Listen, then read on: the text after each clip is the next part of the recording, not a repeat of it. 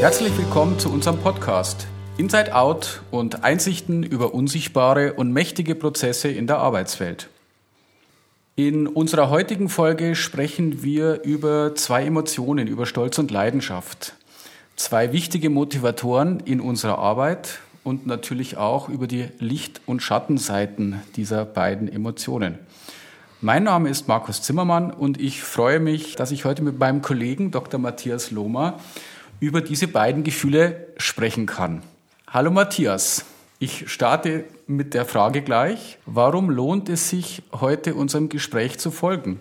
Und warum sprechen wir eigentlich über Stolz als wichtige Emotion? Stolz ist in der Tat ein wichtiges Gefühl, was uns bewegt und uns anspornt. Im Gefühl von Stolz erleben wir ein Hochgefühl, ein Einsseins mit uns selbst. Es ist ein Gefühl, in dem Belohnung für uns passiert, in dem auch Belohnungshormone ausgeschüttet werden. Und deswegen ist es ein Gefühl, was uns auch in der Arbeit sehr wichtig ist. An dich die Frage, Markus, und warum ist es wichtig, über Leidenschaft nachzudenken? Ja, Leidenschaft ist ja gerade ein Stück weit auch ganz in Mode in unserem Umfeld. Wir sprechen ja oft über Purpose, über Sinn, über Zweck, gerade auch im Zusammenhang mit Organisationen. Aber für uns selber ist Leidenschaft doch eine wichtige Emotion für eine Art Selbstwirksamkeitserleben.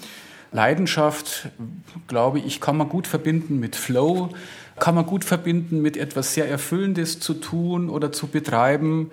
Leidenschaft führt, richtig ausgelebt, denke ich, zu einem ganz starken Gefühl von Zufriedenheit. Matthias, wir haben uns ja wieder mal, darf ich sagen, cineastisch äh, diesem Thema genähert und wir haben uns ja vorgenommen, dass wir heute diese beiden Emotionen Stolz und Leidenschaft wieder mal über einen Film, nämlich Master and Commander, uns anschauen, uns betrachten wollen. Und da würde ich dich doch als Connoisseur des Films darum bitten, warum genau dieser Film jetzt? Warum Master and Commander? Ja, in der Tat, Markus, das ist ein sehr schöner Film 2003 von Peter Weir, dem australischen Regisseur, gedreht mit Russell Crowe als englischem Kapitän und Paul Bettany als seinem Schiffs Arzt und gleichzeitig einem Wissenschaftler, der Naturforscher ist. Beide sind im Jahre 1805 unterwegs im Auftrag der englischen Krone im Kampf im, in, innerhalb der napoleonischen Kriege, im Kampf gegen die französische Flotte mit ihrem Schiff Surprise und sie verfolgen die französische Fregatte, das Kaperschiff Acheron, das sie weit bis hin nach Feuerland um die brasilianische Küste herum, ums Kap Horn herum vorbei an den Galapagos-Inseln verfolgen und es findet ein spannender Zweikampf zwischen diesen beiden Schiffen und ihren jeweiligen Kapitänen statt. Wer kann wen aufbringen? Wer setzt sich hinter wen? Und wer kann wen überraschen? Sie sind beide ungefähr gleich stark, aber das äh, französische Schiff ist etwas schneller und hat noch mehr Kanonen und deswegen ist es ein großer Stolz, den den Kapitän der von Russell Crowe gespielt wird, erfüllt, als es am Schluss ihm tatsächlich mit einer Kriegslist gelingt, das französische Kaperschiff aufzubringen. Also wir erleben hier Stolz im Sinne des Kapitäns und seiner Mannschaft, die Besseren zu sein, im Wettbewerb zu stehen mit dem französischen Schiff. Es ist ein Stolz, den sozusagen den Seegewalten, den Naturgewalten widerstehen zu können. Aber wir finden auch so etwas wie einen stilleren Stolz, wenn es dem Schiffarzt und Forscher gelingt, bei einem Stopp auf den Galapagos-Inseln bisher noch nicht erforschte Arten aufzufinden, sie zu katalogisieren. Und wir, der Film setzt sehr schön gegenüber sozusagen diesen kriegerischen Stolz des Überwindens und den forscherischen Stolz, etwas Neues zu erforschen und ein Neuland zu finden gewissermaßen. Mhm, mh. Jetzt hast du ja bereits viel über Stolz gesprochen.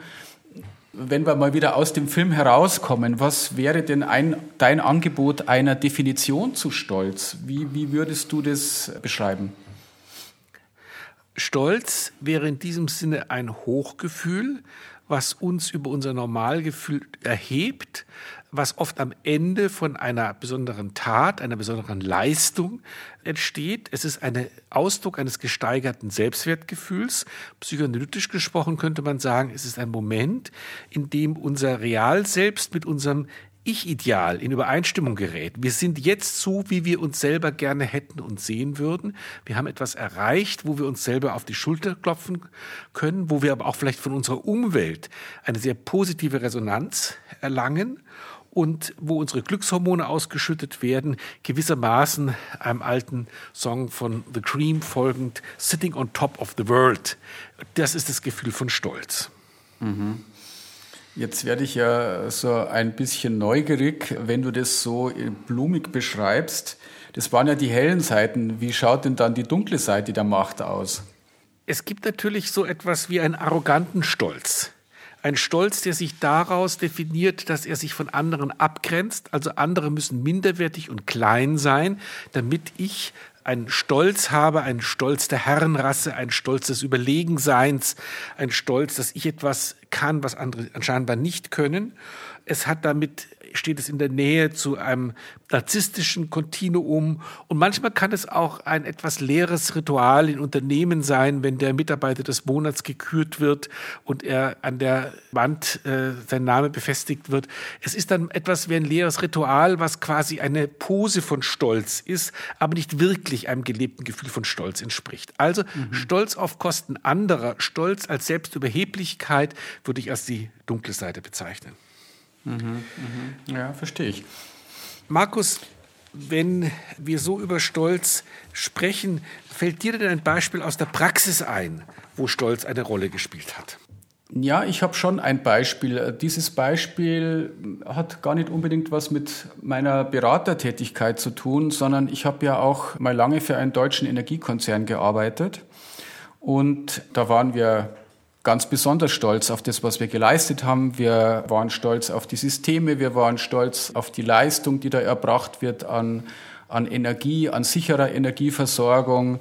Wir waren stolz über die modernen Managementsysteme, über das, was, was wir glaubten, an Innovationen voranzutreiben. Und ich glaube, diese Hybris hat damals dazu geführt, dass generell die Energiebranche zu spät auf Themen wie Klimawandel, Nachhaltigkeit, reagiert hat und äh, sehr damit beschäftigt war, das abzusichern, was man eben sich in diesem glorreichen Kampf, wenn man das so nennen darf, erarbeitet hat und was man da errungen hat. Also man kann schon sagen, die ganze Branche war damals sehr stolz und ist mit sehr breiten Schultern durch die deutsche Wirtschaft marschiert. Also man könnte sagen, wenn der Stolz weniger geblendet hätte, dann hätte man frühzeitiger diese Tendenzen aufgreifen können, mit denen wir uns heute beschäftigen? Ja, man, im, im, Rückblick ist es natürlich immer leicht erzählt oder leicht gesprochen, aber ich kann mich schon an eine Zeit erinnern, da hatten wir dann mal die Idee aus einer, einer Organisationsentwicklungsmaßnahme raus, mit der Unternehmensentwicklung zu sprechen über das Thema dezentrale Netze und was wäre denn, wenn man ein äh, Energieversorgungsnetz zum Beispiel, wie das damals ja noch recht junge Internet organisieren würde. Und da wurden wir etwas belächelt als die Spinner. Und äh, wie wir heute wissen, handelt sich ja heute alles um, um Smart Grids, jetzt in dem Fall. Und das ging ja nicht nur bei meinem Arbeitgeber so, sondern äh, generell in der Branche, ich glaube auch weltweit. Und ich würde schon sagen, man hat damals versäumt, frühzeitig in einen Trend einzusteigen, der heute natürlich alles ausmacht, was uns umgibt. Ja, wir sprechen ja eigentlich nur noch über Klimawandel etc. und Nachhaltigkeit. Ich glaube, das ist ein wichtiger Punkt, Markus, weil wir kennen es aus vielen Branchen, ob es jetzt die Automobilbranche ist oder früher mal General Electric. Also viele Leader-Konzerne, die auch dominierend waren in ihrem Feld, sind dann oft zu lange in dem geblieben, worin sie gut waren und worauf sie auch stolz waren. Und ich glaube, daran sehen wir sehr deutlich die Schattenseite von Stolz. Jetzt würde mich natürlich interessieren, ob es auch ein Beispiel gibt, wo du Stolz als eine motivierende Kraft in einer Entwicklung siehst und äh, vielleicht selber miterlebt hast. Ja, ich bleibe mir noch einmal in der Energiebranche und bei der Energiewende oder in dem Fall jetzt muss man ja auch sagen beim Atomausstieg und, und Fukushima und was da nach 2011 alles passierte. Das war ja für die Energieerzeuger eine massive Umwälzung und letztlich ging es für die Teilgesellschaften der Energieversorger seitdem dann drum, einen Atomausstieg sozusagen über Nacht zu organisieren beziehungsweise sich damit auseinanderzusetzen und auf einmal galt dieser Stolz nichts mehr. Ja, also äh, die Lorbeeren, auf denen man sich vielleicht auch ein Stück weit ausgeruht hat, wenn man das so zuspitzen möchte. Und äh, man sollte auf einmal vom Leistungsweltmeister zum Rückbaupionier werden im gesellschaftlichen und im politischen Auftrag. Auf einmal musste der geordnete Rückbau her. Auf einmal waren die Organisationen jetzt gefordert und diese Unternehmen und natürlich auch die Führungskräfte und Mitarbeiter ja einen Auftrag zu erfüllen, der diametral dem entgegenstand, was vorher war. Also Vorher ging es darum, eine Bevölkerung sicher mit Strom oder eine Wirtschaft sicher mit Strom zu versorgen, mit hoher Ausfallsicherheit. Und jetzt ging es darum, nur noch in einer Art iterativen Projektmanagement große Gewerke zurückzubauen bis hin zur grünen Wiese. Und das ist natürlich eine ganz bedrohliche Sache. Da geht es ja letztlich darum, sich neu zu erfinden, ein neues Stolzkonstrukt auch zu erfinden und, und eine neue Identität zu entwickeln. Also auch eine Art neuen Teamgeist, ja, wie gehe ich damit um, vom einen Stolzbegriff zum anderen zu wechseln? Und das ist eine lange Reise. Da würde ich aber, und weil du mich gefragt hast, wo, wo ist da eine motivierende Kraft? Ich denke, die die Mitarbeiter, die Menschen, die Führungskräfte, die äh, in diesen Rückbauunternehmen jetzt tätig sind und drumherum, dass diejenigen, die sich da auf den Weg gemacht haben, auch eine ähnliche Leidenschaft entwickeln, dieses Ziel der grünen Wiese zu erreichen. Man kann es ja auch dazu sagen, erstmals in so einem gesamtgesellschaftlich akzeptierten Auftrag. Das ist ja schon ein bisschen paradox, aber doch ein wichtiger Umstand. Markus, du hast jetzt ja gerade schon unseren zweiten Begriff, den der Leidenschaft, eingeführt. Wie würdest du denn Leidenschaft definieren? Ich würde nochmal unseren Film als Beispiel verwenden wollen oder darauf einen Rückgriff machen. Ja, ich denke, wir können Leidenschaft auch, auch definieren als diese vorhin besprochene Ausrichtung. Ja, wir Individuen richten unsere Leidenschaft auf ein, auf ein innerlich hochbesetztes Ziel, etwas, was uns eminent wichtig ist, wie zum Beispiel jetzt in dem Film dieser Forschungsdrang des, des Entdecken des neuen Käfers oder der Kapitän möchte den Gegner niederringen oder überlisten oder wir wollen die Geliebte, den Geliebten gewinnen.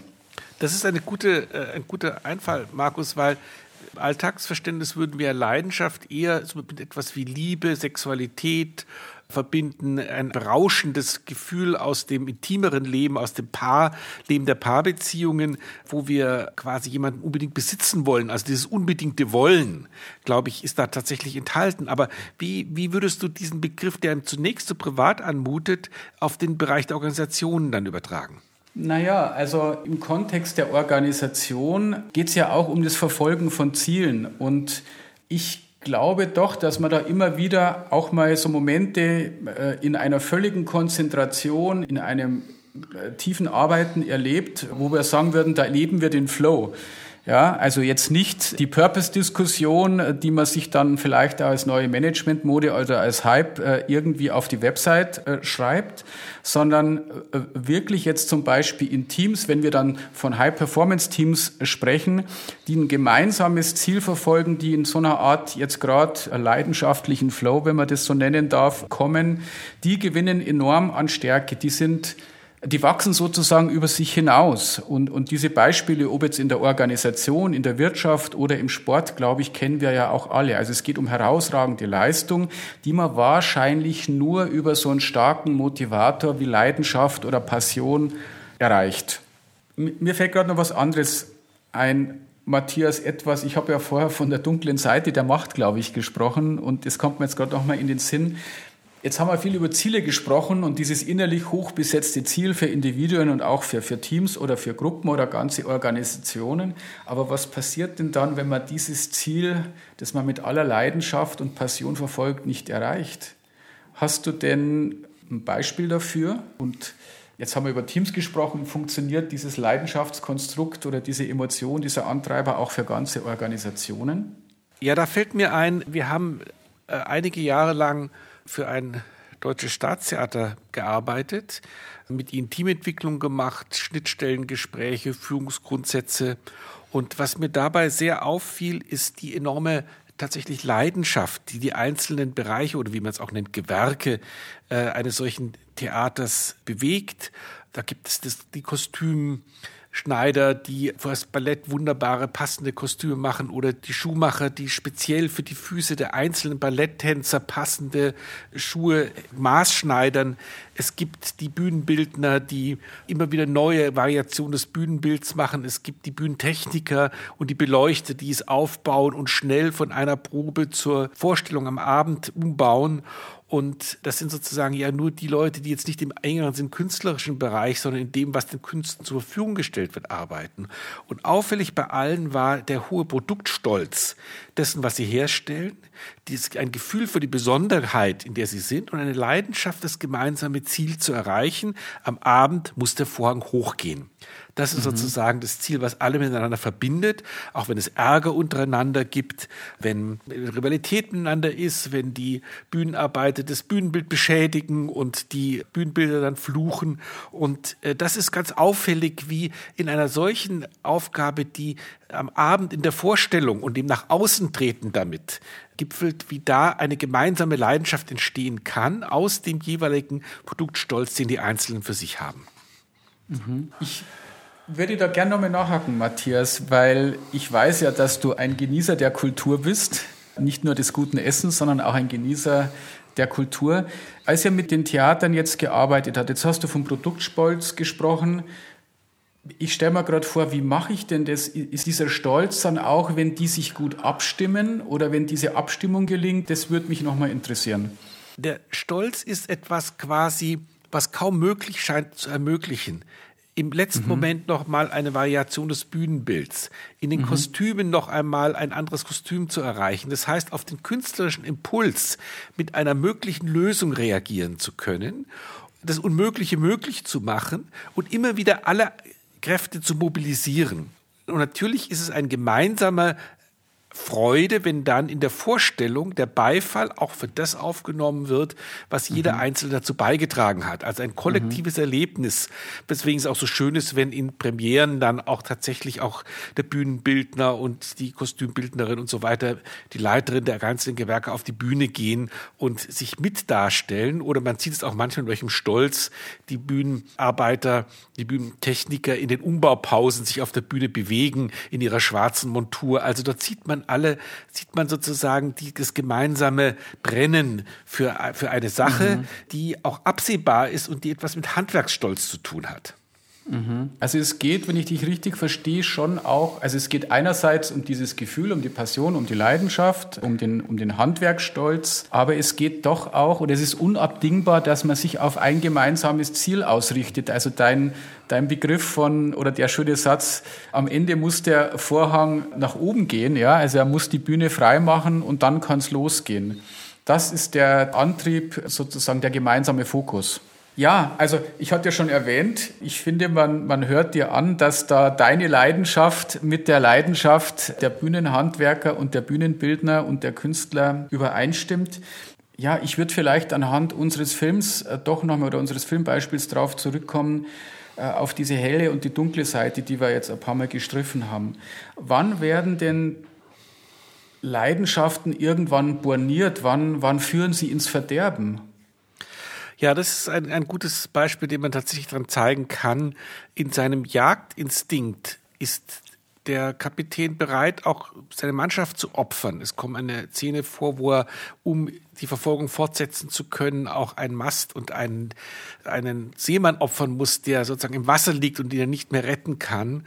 Und er kriegt sozusagen einen Tunnelblick. Es geht, zählt für ihn nur noch, das feindliche Schiff, die Acheron, zu erreichen und keinen zu großen Abstand zwischen ihnen kommen zu lassen. Und dann kommt, gibt es einen Moment, wo der Schiffarzt angeschossen wird und es klar wird, dass er auf dem schwankenden Schiff nicht operiert werden kann und dass es entweder er geopfert wird oder man an Land muss, wo er operiert werden kann und sich erholen kann. Und in diesem Moment taucht der Kapitän aus seinem Leidenschaftstunnel auf und kann stoppen. In gewisser Weise gleicht er vorher in Moby Dick gibt es ja den berühmten Kapitän Ahab, der den Wal Moby Dick jagt mhm. und dabei alles riskiert und seine Mannschaft und sich selbst auch in den Abgrund äh, reißt und in den Untergang im wörtlichsten Sinne. Und hier merkt man, wie quasi sich der Kapitän einen Ruck gibt und die Verfolgung stoppen kann und damit die Leidenschaft, die sonst auch ins Verderben würden kann, auch wieder, auch wieder auftauchen kann. Und nicht umsonst, denke ich, sprechen wir auch von blinder Leidenschaft und meinen damit, dass im Verfolgen des Zieles, das einen so hohen Wert für jemanden besitzt, etwas ausgeblendet werden kann, auch Teile der Realität ausgeblendet werden kann. Und ich denke, dass der Film sehr schön zeigt, wie der Kapitän an dieser Stelle eine Umkehr machen konnte. Mhm. Jetzt habe ich noch eine Zwischenfrage an dich. Kann man sagen, dass die Bindung oder diese Freundschaft dann letztlich dieses, diese andere Emotion überwogen hat und dass die ein guter Indikator ist für das, wann, wann man vielleicht in den Tunnelblick gerät? Die Bindung ist ja eine ruhigere Emotion. Die Bindung ist ja eine, die äh, Zugehörigkeit verschafft. Die Leidenschaft ist etwas, was ein bestimmtes Ziel erringen will. Es ist sozusagen nicht umsonst etwas, was mit Jagd auch zu tun hat. Und in dem Moment konnte tatsächlich der Kapitän zurücktreten und das Jagdziel opfern zugunsten eines Bindungsziels. Mhm. Und wahrscheinlich ist das ein schönes Symbol, wie wir manchmal innehalten müssen, um zu sehen, ob uns die Jagd tatsächlich in die richtige Richtung bringt oder ob zu vieles dabei geopfert werden könnte. Mhm. Mhm. Markus, nun vielleicht zu unserer berühmten letzten Frage. Wenn du das Thema von heute als Bild an die Wand hängen würdest, was wäre auf diesem Bild zu sehen? Ich weiß ja, dass die Frage am Schluss immer kommt und ich wusste ja das Thema. Deswegen kam ja das Beispiel jetzt, das wir letztes Jahr alles verfolgt haben, das Bild von dem Segelschiff im Rahmen dieser weltumspannenden Regatta, dieser Globe Vendée. Und da gab es ja diesen deutschen Skipper, den Boris Herrmann, der ja von allen verfolgt, aber sogar in den Tagesthemen und der Tagesschau täglich, ja, dieser Leidenschaft des Segelns, dieses Starkwindsegelns, dieser, dieser Weltumsegelung gefolgt ist als Einhandsegler alleine um die Welt. Und der sich immer weiter nach vorne gearbeitet hat in seiner, mit seiner Leidenschaft, mit seiner Passion, ganz mutig und Aussicht auf einen, einen besten ersten oder zweiten Platz vielleicht sogar hatte und der dann, ja, glaube ich, in der vorletzten Nacht so eine Kollision mit einem unbeleuchteten Fischkutter hatte. Und der kam dann im Ziel an, eben nicht als Zweiter oder Erster, sondern als Vierter oder Fünfter, ich weiß es gar nicht mehr ganz genau. Aber der schien so glücklich, ja. Der schien so, also nicht bloß erleichtert, so glücklich und so stolz auf das, was er erreicht hat, dass ihm die Platzierung am Ende egal war, sondern er konnte mit vollem Herzen seiner Leidenschaft frönen und hat damit etwas erreicht, glaube ich, mit dem Tun an sich, dass ihm die Platzierung gar nicht mehr so wichtig war. Also das ist für mich ein Ideal von Leidenschaft. Das ist ein sehr schönes Bild, Markus, wo Stolz und Leidenschaft zusammenkommen und auch so etwas Vergnügtes hat, auch wenn das Ziel ganz oben auf der Treppe zu stehen nicht erreicht worden ist. Ja, Matthias, vielen Dank für dieses Gespräch für dieses leidenschaftliche Gespräch. Ich bin stolz darauf, dass wir es geführt haben. Wie immer in zwei Wochen wird es eine neue Folge geben. Und in der Zwischenzeit freuen wir uns natürlich zu diesem oder zu anderen Gesprächen, die wir aufgenommen haben, äh, über Feedback, Kommentare, Themenwünsche unserer Zuhörerinnen und Zuhörer. Und ja, was auch immer noch an Anregung kommt, wir sind dafür dankbar. Und die Folgbeschreibung findet ja jeweils in unseren Kontaktdaten auf Spotify oder auf den anderen Plattformen. Und wir freuen uns natürlich auch über Besuche auf unserer Homepage www.m19-organisationsberatung.de.